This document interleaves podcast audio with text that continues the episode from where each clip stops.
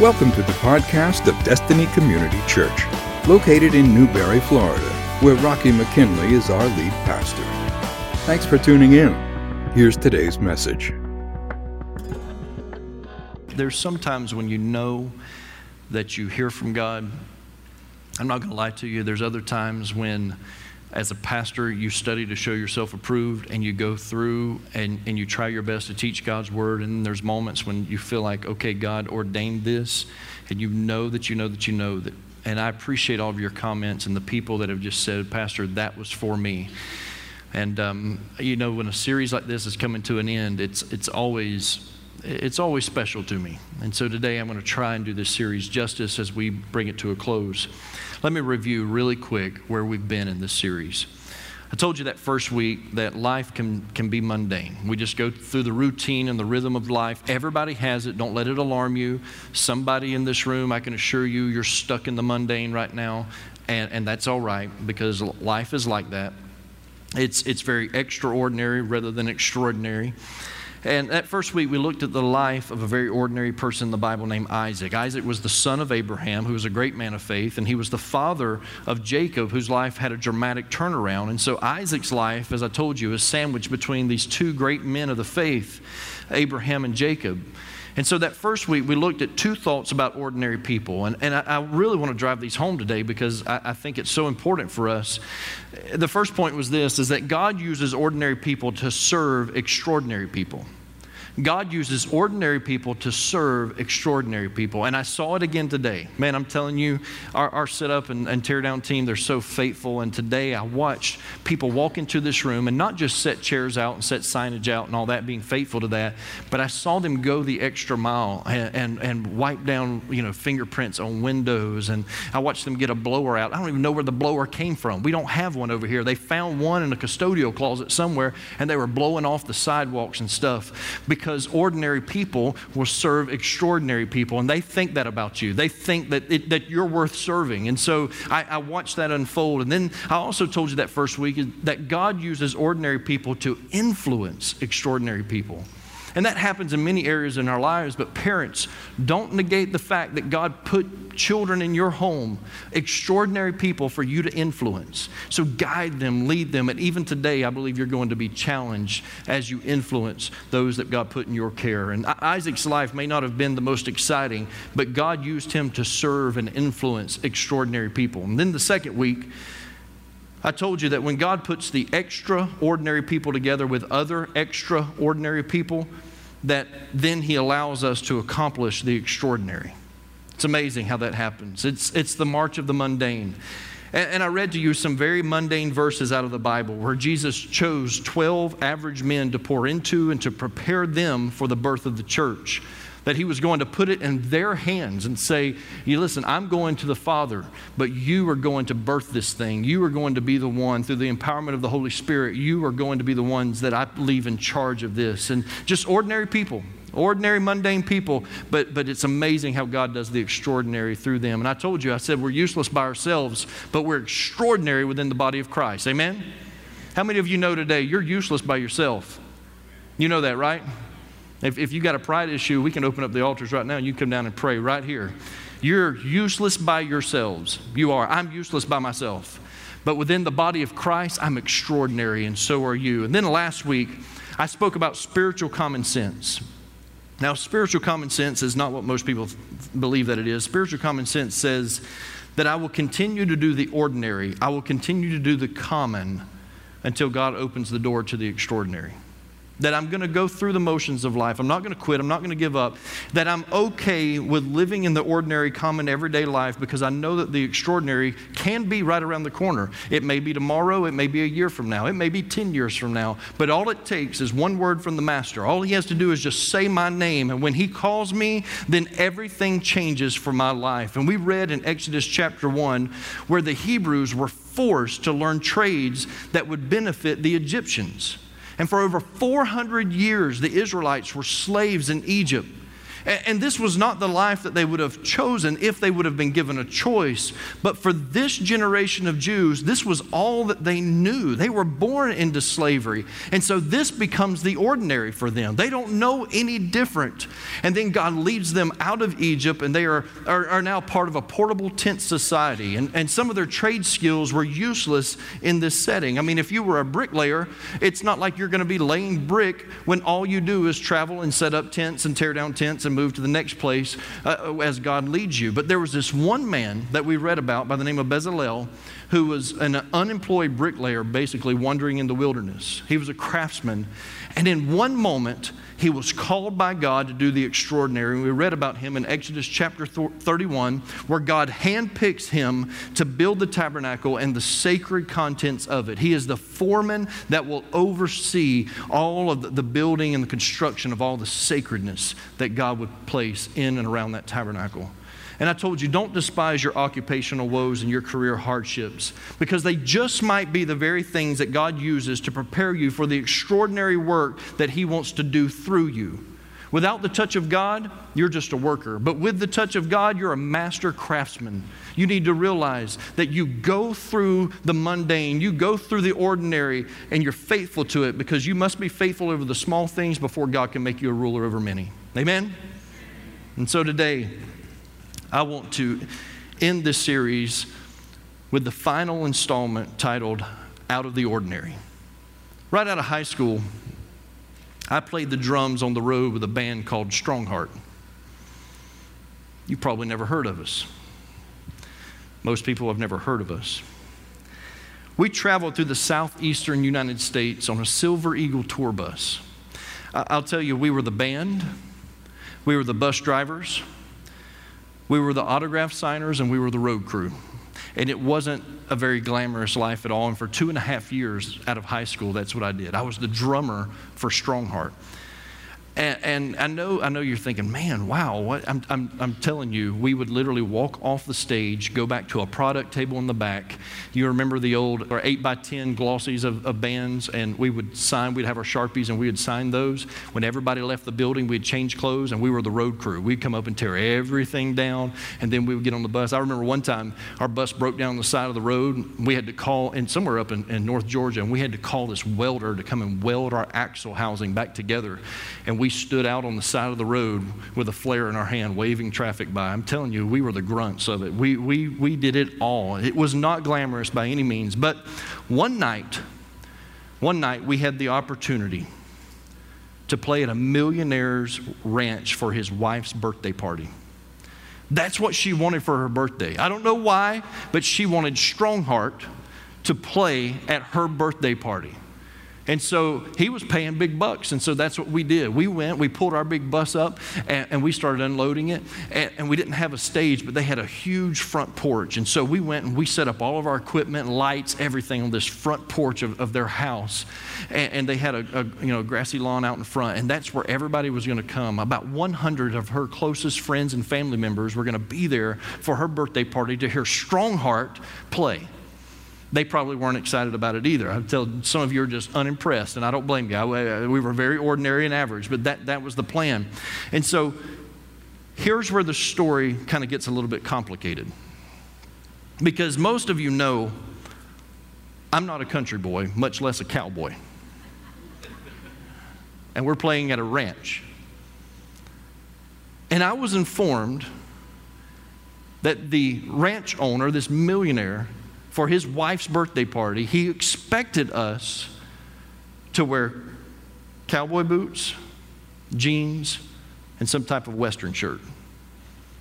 And I'm just telling you right now, I don't look good in that kind of stuff. Now, somebody came to me after the first service and said, Man, you preached right at me today. And I'm thinking, Praise God, conviction fell in their life. And he pointed down at his boots. And I was like, Dude, I'm sorry, man. I'm sorry. Listen, I have riding boots that I ride my motorcycle with. I can wear those. But even with those, I don't like walking into restaurants or businesses and things like that. They're, strictly made for me to ride. You know, square toe riding boots is what I wear. But I just don't look good in cowboy boots. And some of you do. You look good in cowboy boots. But, but Pastor Rocky does not. I don't look good in cowboy boots. I don't look good in Western attire. It's just bad. Those of you that went to um, the, the two years ago to our Valentine's party where it was all Western theme, you know I look horrible in that kind kind of stuff. It was bad. And, and so, but that was his wish. He, well, not his wish, I, I, I came to find out it was his command. If we're going to play and we're going to get paid, he wants the whole band in jeans, boots, and a Western shirt. And, and I put up a fight. I was like, man, I don't ever wear that kind of stuff. I mean, some of the other band members, we were what you called Christian country, is what it was, and it was kind of a new genre of music. And so uh, it wasn't Southern gospel, but, but, you know, it was, it was Christian country, is what they called it. And so some of the, the band members up towards the front of the stage, sometimes they would wear boots and, you know, stuff like that. But, but I'm stuck back behind the drums. And so I got away with wearing stuff that the other guys couldn't wear. You know, I was always presentable, but, but I put up a fight. I did not want to wear Western attire. It's not me, it's not who I am. And I was pretty much told, this is what you are going to do. And so I walked out of that bus, getting ready to go on stage. I had on my python skin cowboy boots, too tight Wrangler jeans, and a way too busy Garth Brooks style shirt.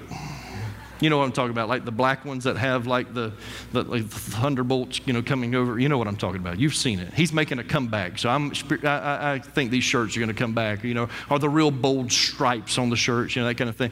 And so that's how I was dressed, and I was miserable. I pouted all the way up to that drum kit. I mean, I'm just, you know, just, and I get behind those drums, and we kick off that first song, and everything lights up, and I look out at that crowd, and all 100 of her personal close friends and family members, they're all dressed like we are. They're all in their Western attire.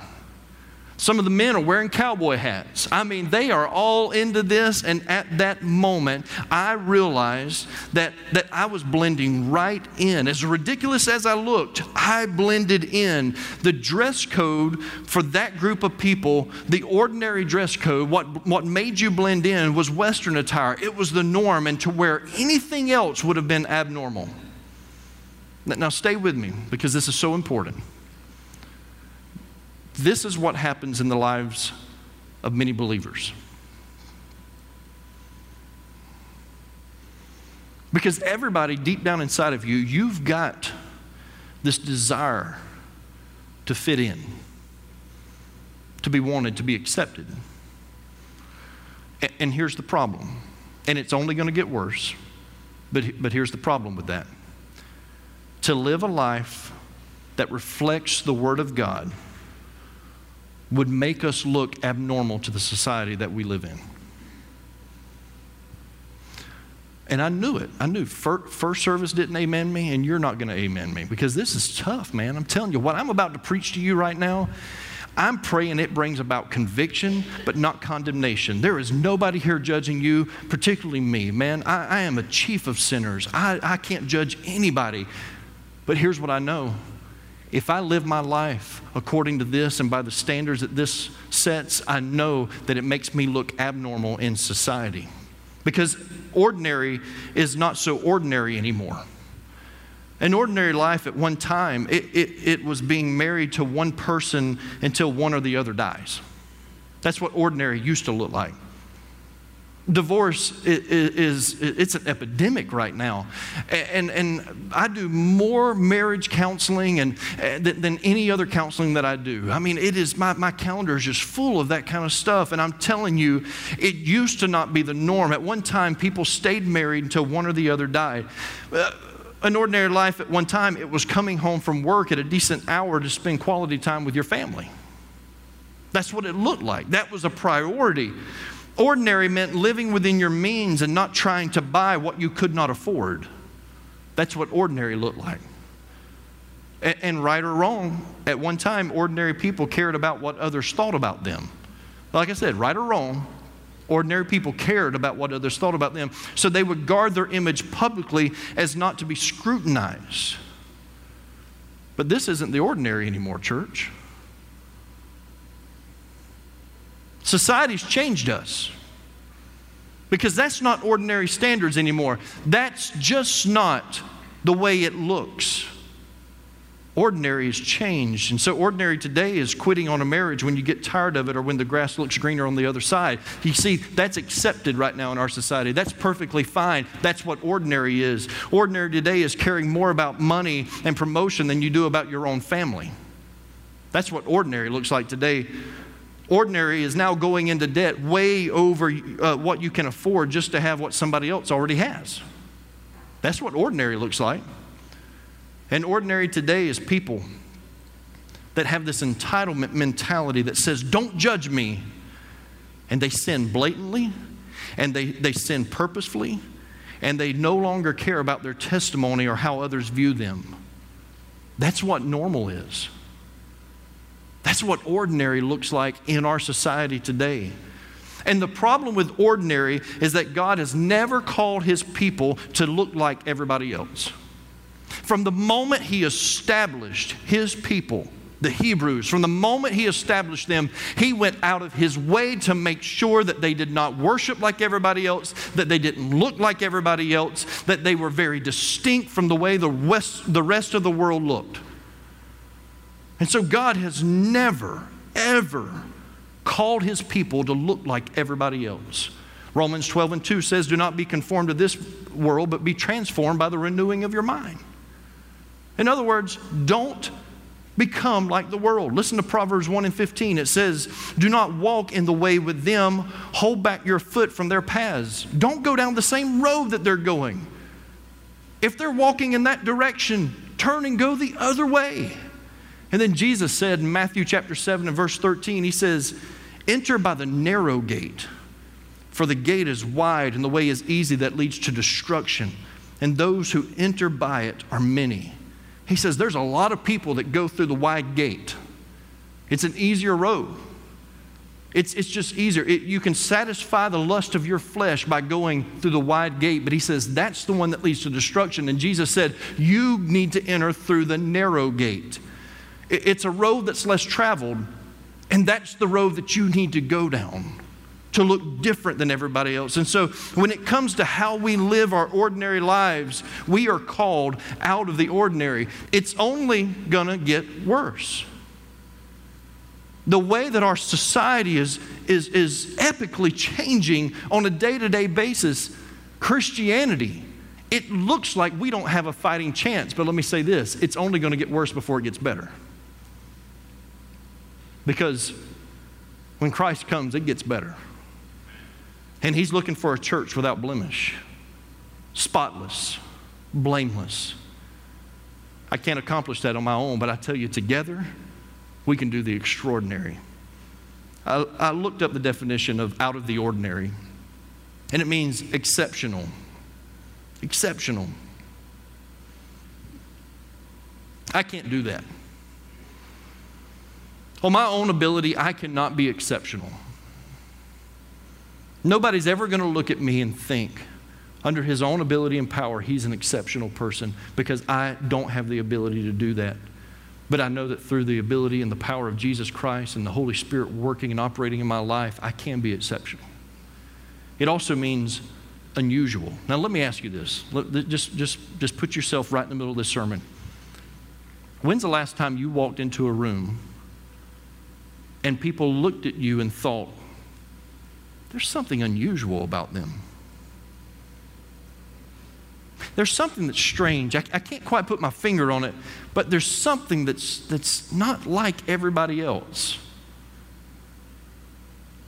Because I'm telling you, the more and more our society changes, the more and more the church changes, and the less moments we have like that where we are walking into a room and being unusual. I'm going to read very quickly out of Numbers chapter 6, and then I'm going to be reading from, from Judges. If you will, I want you to go ahead and turn to Judges, and we'll be there in just a moment. But, but listen to this vow that is in Numbers chapter 6. I'm going to be reading verses 1 through 8. I want you to listen to this vow and how distinct this particular group of people is called to be.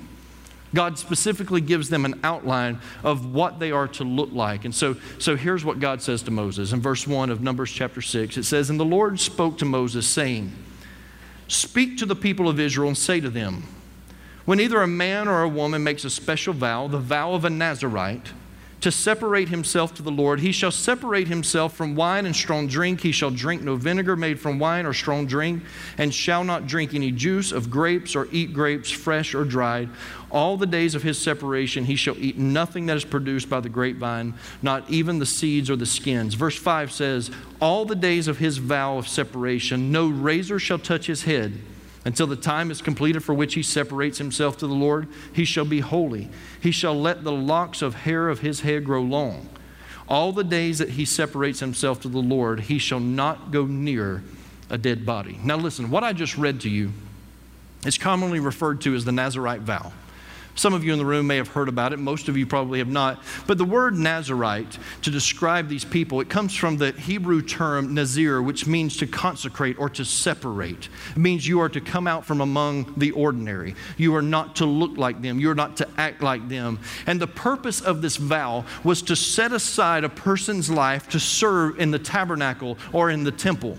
If they were not of the bloodline of Aaron, then they did not qualify to be priests because only priests, uh, uh only from the bloodline of Aaron could priests come out of. And so these people that wished to serve in the tabernacle or in the temple, they could take the Nazarite vow. They would live a life that was very different from everybody else in society. And so they would consecrate themselves and make this defined separation in order to serve the kingdom of God in the tabernacle if you saw one of them, if you looked at one of them, you knew that that was a Nazarite. You knew that that person had taken the Nazarite vow. And God was very plain. If a person wants to take the Nazarite vow, then they must, first of all, make a public, formal vow to God. It has to be something that is public. They must abstain from drinking wine or, or fermented liquor. They must phys- physically, they must look different by letting their hair grow out, and they must never come into contact with a dead person, with a corpse. They can never. And if accidentally, maybe, maybe if you're sitting there and somebody dies next to you,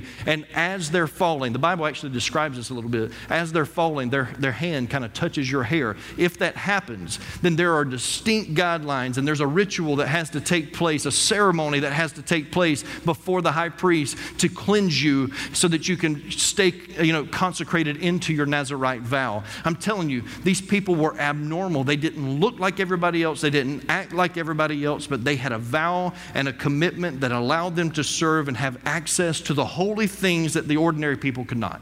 That's key. Don't miss that. Because they had access to holy things that the normal people didn't. The ordinary people, they didn't have the same rights and privileges as those that had taken the Nazarite vow. You see, we go through life sometimes comparing our spiritual life to somebody else. And we wonder why. Why is that person more blessed? Why, why, why does God use them and not me?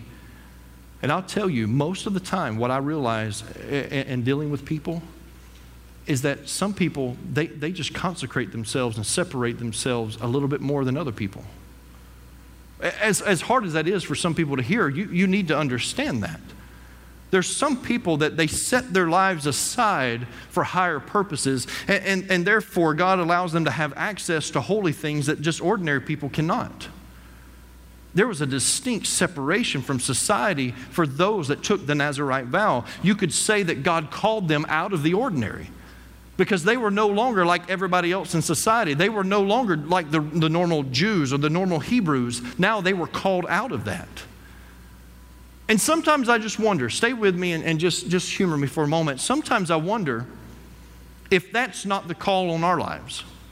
I, am not telling you to, to take the Nazarite vow, you know, because, you know, some people are going to be like, well, nobody should drink. You shouldn't drink. Or, but, but then you can't eat grapes either. And then you got to let your hair grow out and all that kind of stuff. I'm not sitting here trying to be legalistic and trying to say live by all those guidelines. But here's what I am saying. What if, what if God is convicting your heart over something that He wants to use in your life to separate you from society? What if there's something in your life that God says this keeps you from entering into the holy places. This keeps you from, from being a part of, of the miraculous things that I want to do because you're not willing to give these things up. Now, I know this is tough, and just like the first service, you're not amen in me, and that's fine because I'm going to preach it anyway. Because I know what this has done for my life. I know what I've consecrated in my life. I know what I've set aside, and I know how God has opened doors of ministry for me that would have never happened had I not taken the vow or, or, said, Lord, this, this, as for me and my house, we will serve you. We are not going to do this. We are not going to do that. And Lord, I'm consecrating my life. I'm not telling you that, that what's happening in your life is sinful. I'm saying it may be holding you back from the supernatural that God wants to put in your life. Amen. The Bible has numerous people who made lifestyle changes for the sake of the kingdom of God. Society does not dictate my culture. The kingdom of God dictates my culture. And there are people throughout God's word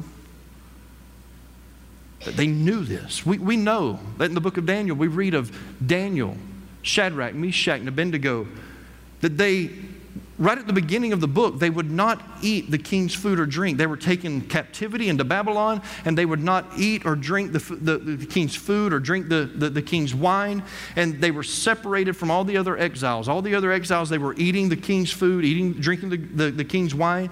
And because these men, these young men, would not, God blessed them with a better appearance than all the other ones. And, and they were smarter and they had more wisdom than all of the others. And God was able to, to use them and promote them within that kingdom. Later on in that same book of Daniel, we read of those of, of three of those four Hebrew boys. I don't know where Daniel was at in this. It doesn't really say. I mean, he's writing the book and he fails to mention himself, but I do know that three, Shadrach, Meshach, and Abednego, that when King Nebuchadnezzar sets up this golden statue in the middle of the desert, they said you could see the glimmer of it from miles and miles away. And, he was just so full of himself, and he commanded everybody to be brought in. And, at the sound of the music, everybody was to kneel down and to worship this image of him. He was so vain. And in the middle of that desert, there's three Hebrew boys that they refused to bow down consecrated, separated. Yeah, there was punishment for that. They were thrown into a fiery furnace, but they were not burnt. They look down in there, and King Nebuchadnezzar says, There's a fourth man in there, and he likens him to the Son of God. When they brought them out, the Bible says that not even their clothes smelt like flames or fire. You only get to experience that kind of supernatural in your life if you're willing to consecrate yourself and set yourself aside from everybody else.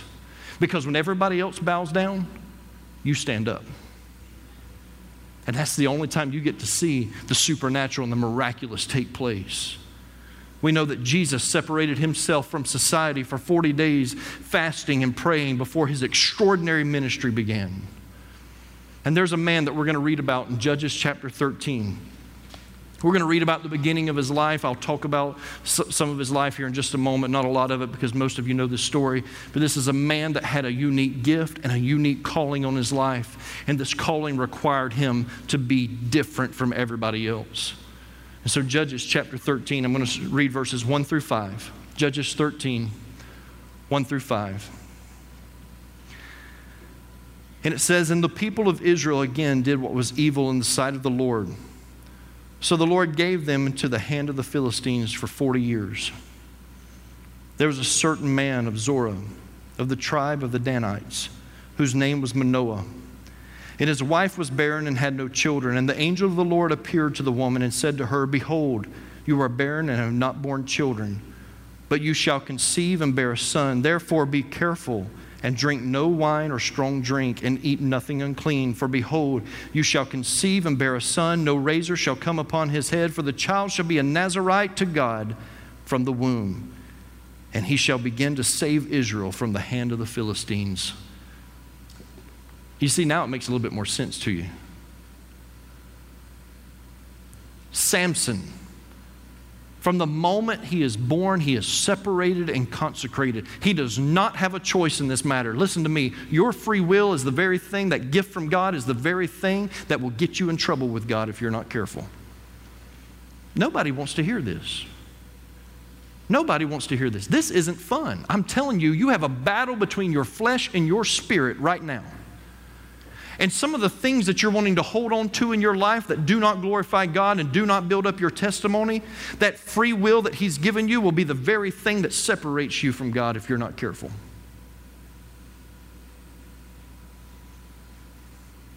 From the moment he was born, he didn't have a choice. He was called to take the Nazarite vow because God was going to do supernatural things through him to defeat the Philistines. And I don't have time to go through all of the, the, the, the, the, the story and all the things that he had to go through, but, but here's what we know. As he grew older, as long as Samson stayed true to the Nazarite vow, he was powerful and he was anointed by God. But at the moment that he broke that vow, his strength was gone. When he shared his secret about his hair, and that's where God empowered him through that.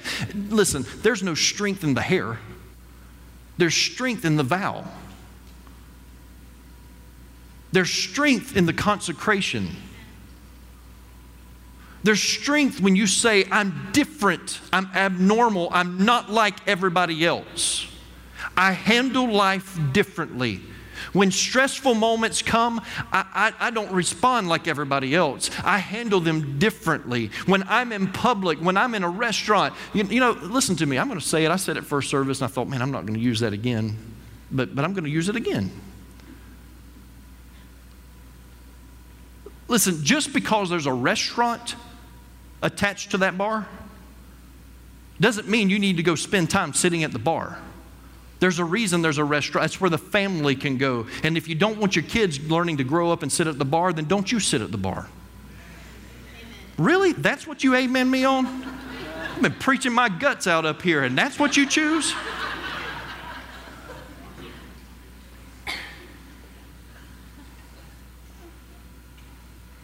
Our flesh is our worst enemy. Satan gets way too much credit sometimes. My worst enemy is my flesh because it's that sense of entitlement that I'm a grown man and I get to. But if I want to experience the extraordinary in my life,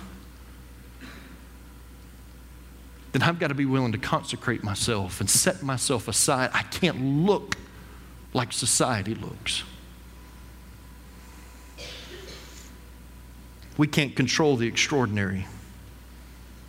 We just can't. Samson didn't have the ability to provide supernatural strength for himself. Decisions that he made released the power of God on his life, but he did not have the ability to provide supernatural strength for himself, but he did have the ability to look different and to act different from everyone else. And as long as he did, God empowered him. Church, same thing applies to our lives. When we walk in holiness, when we walk in a way that pleases our God, when we consecrate ourselves, it releases power on our lives. It, it, God says, I will now bless you with the supernatural for you to use. The, the extraordinary, it belongs to God. I can't muster that up, I can't create it. When I lay hands on people to pray for them, there is no power inside of me that's generated from within me to bring healing. But I know this when I consecrate myself and then I lay hands on somebody, I'm just conduit for the power of God to work through me and to bring healing into somebody's life. And I believe that. And if you don't believe in that, you're in the wrong church, man, because I'm telling you, I believe in supernatural power that only comes from God, but it only happens. It only happens if I'm willing to consecrate myself and separate myself. The extraordinary belongs to Him. But the ordinary, mundane stuff, it belongs to us. We get to control what our ordinary looks like. We do. We get to control what our ordinary looks like. And my ordinary for me and my house, it does not look like this society. It doesn't. Does I'm not going to. I, am not going to cave. I'm not going to give in. I don't care how bad this nation becomes. And listen, I love the United States of America. I do. I do. But I don't care if we turn our backs on God, if this nation continues down the path, I'll tell you one thing Rocky McKinley will not. I will not. We get to control what our ordinary looks like, and it will either look like the world or it will reflect Christ. 2 Corinthians 6 and 17 says, Therefore, come out from among unbelievers and separate yourselves from them, says the Lord. Don't touch their filthy things, and I will welcome you. Now, listen, I, I know that this, this raises this, this very stressful situation in our minds because we, we are called to be light and darkness. And if we're to separate ourselves from unbelievers, how does, how does that look in our lives? Listen close to me. Our fellowship, and I use that word very loosely, but our fellowship with unbelievers has to be intentional. It's evangelistic in nature. In other words, you don't go sit at the restaurant and drink with them in order to save them. You let them see a different side of you. You let them see light in the middle of darkness.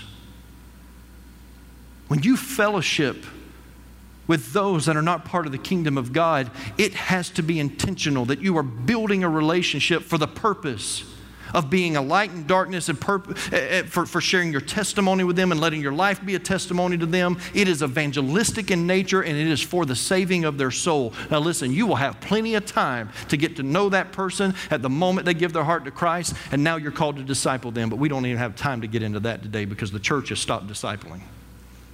Let's don't. Let's just keep moving. But when it comes to the ways of the world, we're called to separate ourselves, come out from among the unbelievers.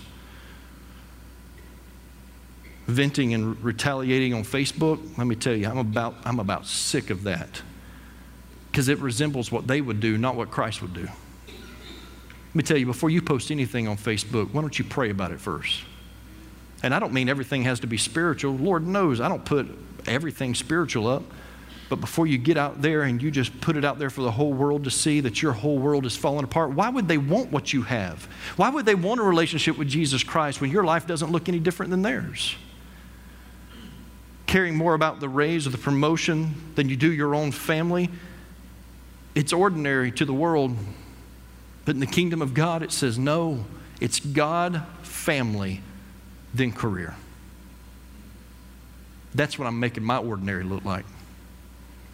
We've got to look and we've got to act differently. At the risk of being a little too vulnerable, I want to make one other reference to the TV show The Walking Dead. Listen, I went four years hiding my obsession with the show. Never made a mention of it from the pulpit ever. And twice in the past two weeks, I've made mention of it. And I do not suggest anybody on this planet to get interested in that show. But I do want to refer back to a scene. In season one, the survivors are trapped in a building in downtown Atlanta, and, and two of the team members they need to go outside to where the walkers are. Now, listen, for those of you that don't know the show, don't get interested in the show, but the walkers are zombies. That's what they are. They're basically, you're walking through the zombie apocalypse, is what's happening. So these survivors, they have to go outside. The two of them need to go outside to where the walkers are at because they're on a mission. And, and, and the walkers can smell them. And, and so they take blood off a dead walker. I don't know how you become more dead than being a walker, but, but anyway, it's a dead walker that's laying there. And they, they put on these coats and they smear, as you can see in this picture, they smear blood from this dead walker so that they can smell like them. They're trying to camouflage their scent. And then they take body parts. And I'm telling you, this is rough stuff. I know. Just stay with me. I promise you we'll get there. And they walk through the streets of Atlanta and the walkers leave them alone. They think that they're just one of them. And they walk through the streets untouched, unharmed, because they smell like them. They kind of look like them. They even camouflage the way they walk and they kind of drag themselves as they walk through the streets. They walk like them. So here's my point Everywhere that I go, I see dead people. I walked into the mall the other day and sat down.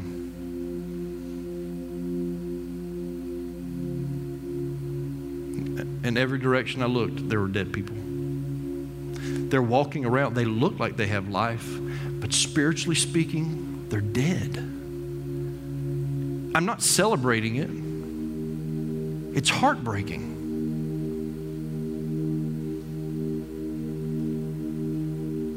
I was in Tampa last week, stuck in traffic. Out of all four directions out of my car, I see dead people. I know that by the way that they respond to stressful driving and traffic in Tampa.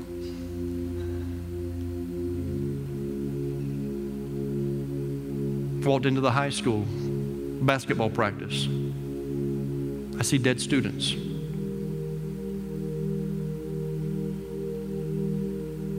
And my concern is this is that sometimes when we walk out of these doors as Christians, as believers, they can't tell us apart from the other dead people. And that's alarming. It's alarming because I believe God's called us out of the ordinary, that we're not supposed to blend in with society. That society doesn't get to dictate my life as a Christian that I'm bound to higher standards because I'm part of a kingdom and not a society.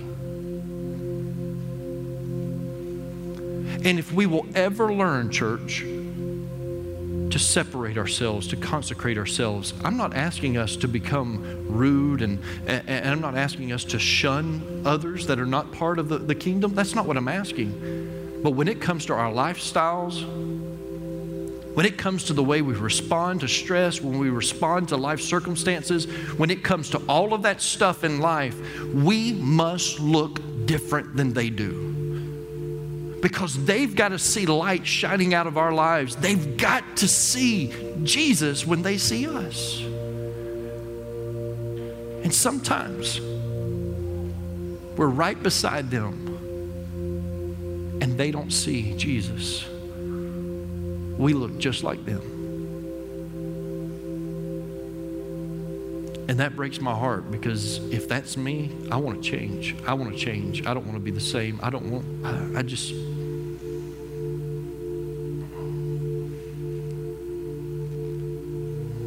I want to kill my flesh and let my spirit man soar. And I just don't want to look like them. I want them to see Jesus in me and want what I have. Thank you for listening to the podcast of DCC. We pray you have been blessed by today's message. We would love to meet you in person. For service times and directions, log on to www.destinycommunitychurch.org or call the church office at 352 472 3284. Thanks again for listening. Destiny Community Church for life's journey.